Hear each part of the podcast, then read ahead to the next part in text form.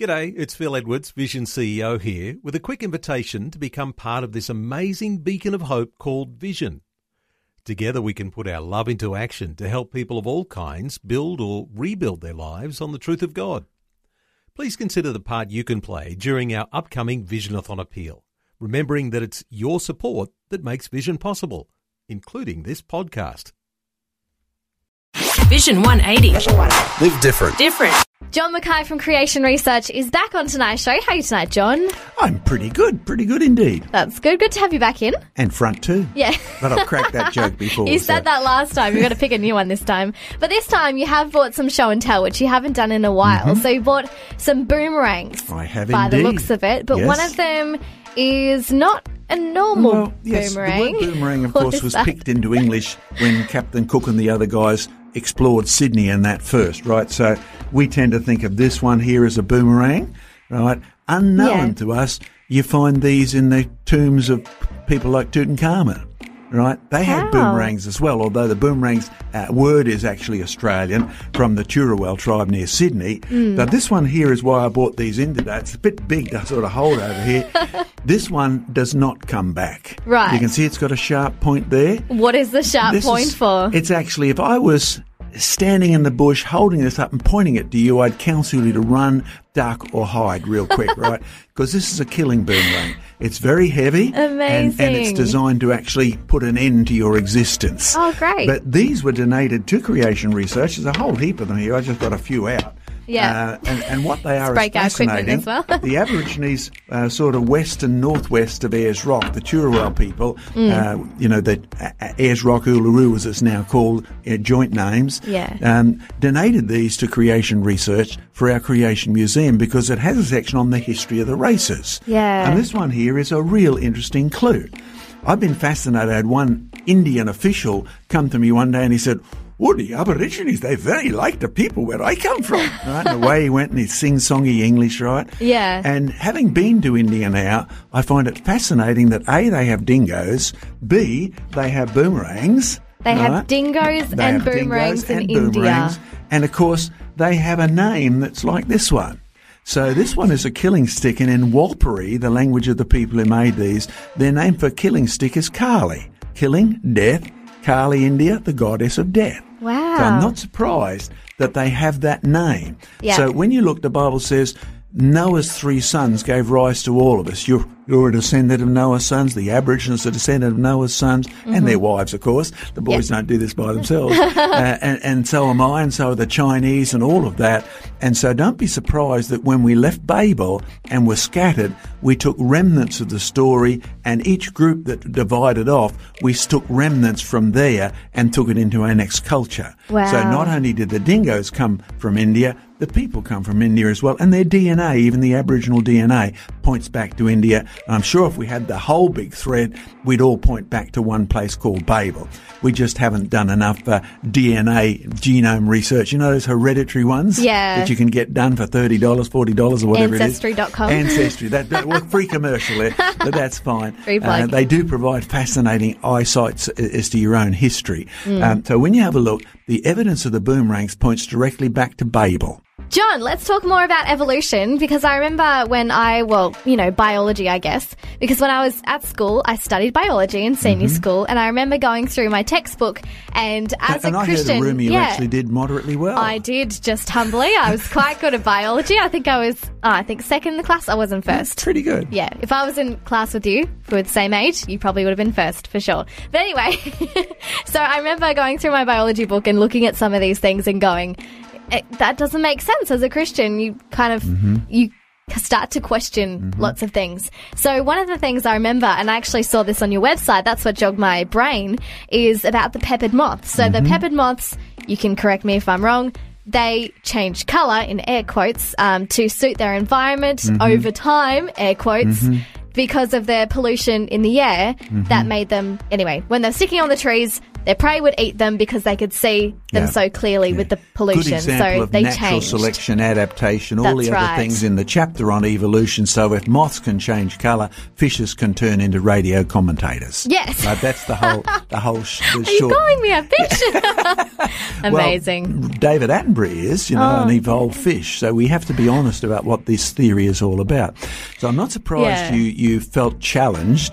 And one reason we set up the Ask site on creationresearch.net is to put the answer that we'll give you briefly now in long depth with more references. Mm-hmm. So what's interesting is you find in England they noticed in 1950 that a famous collection of moths was not quite the same as it was in the real England of the 1950s and 60s. So a man called Kettlewell, right, actually began to study the number of black and white versions of the peppered moth. Mm. Now, we'd known they've been around for a long time because if you go to the 1850s and 1860s, there are collections of these in the Naturalista Museum, and you can see the ratio of them.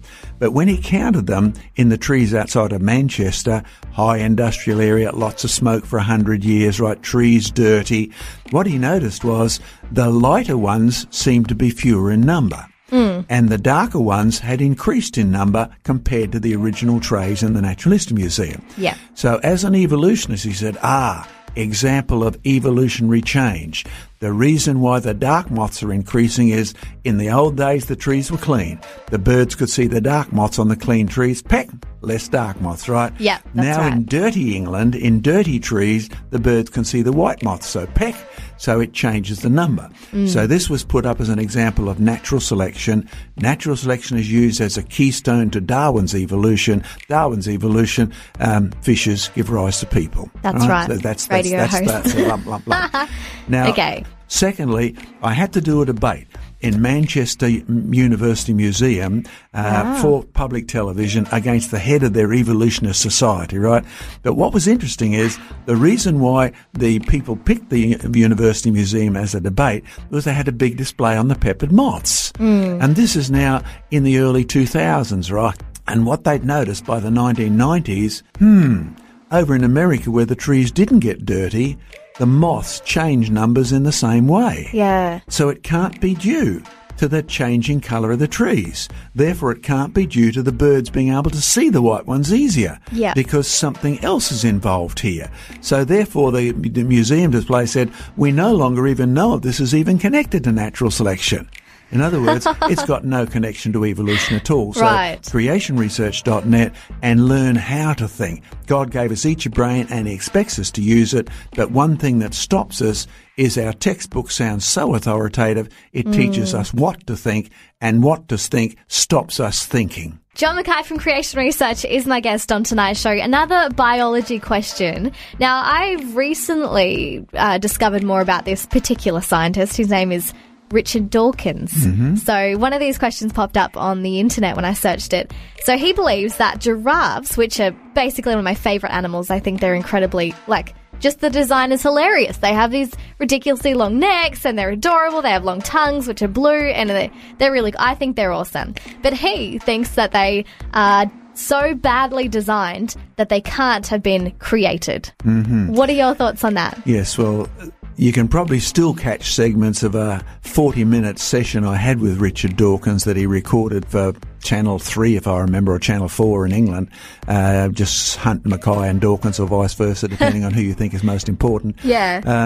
And he loves the giraffe to slam anyone who believes in creation. And his argument is, look what the nerve does, look at the breathing, and it's so poorly designed.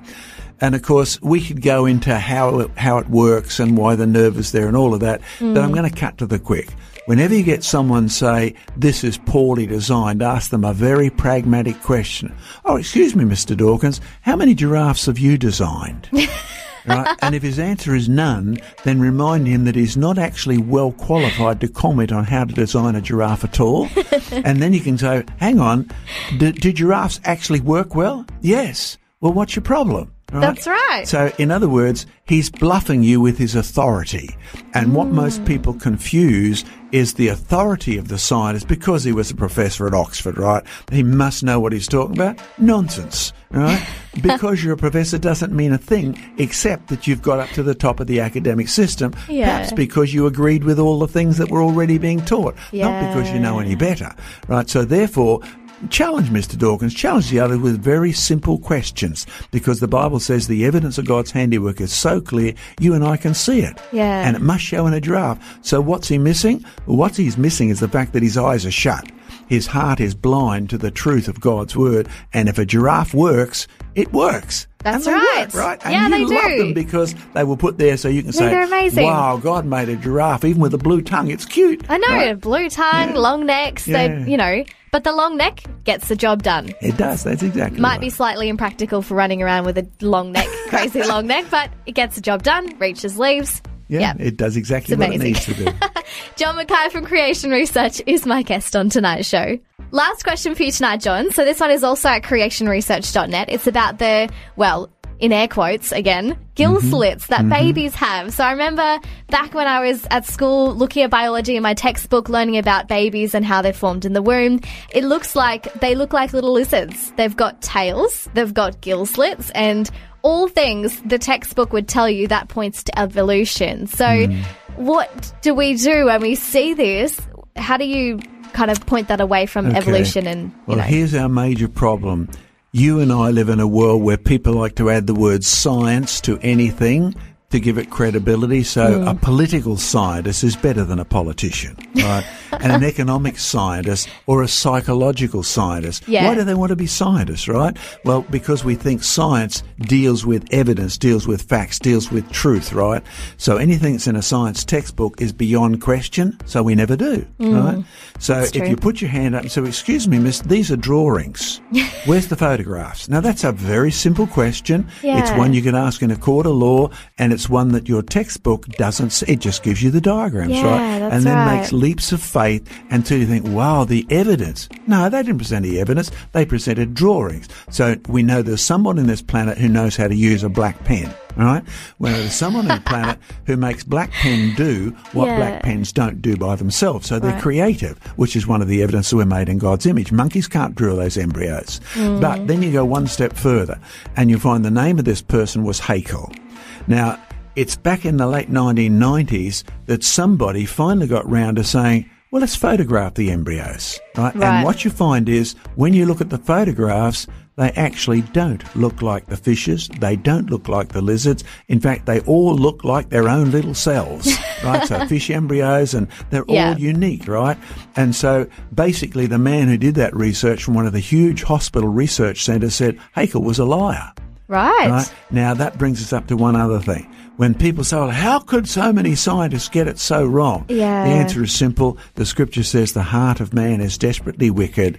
And so when you have a scientist who hates God or doesn't want God involved in anything, his sin nature will stop him even searching for the truth. Any one of the scientists involved in that textbook could have said, hang on, these are drawings. The students are entitled to pictures. Why don't we have pictures? But they didn't even ask the question. So therefore, beware of false science, Paul says. It leads you astray concerning the faith. And it's led so many people to say, well, I couldn't believe in the Bible now, therefore I can't believe in Christ, so I'm chucking Christianity in. And in hell, they'll regret that for eternity because they've abandoned the way, the truth, and the life. So that's why this issue is so important. So go to creationresearch.net, have a look at the Q&A button, and see all this for yourself. Very true. Thank you for hanging out again tonight, John. It's been great to have you in, and we'll have you back again very soon. Good on you. Thanks for taking time to listen to this audio on demand from Vision Christian Media. To find out more about us, go to vision.org.au.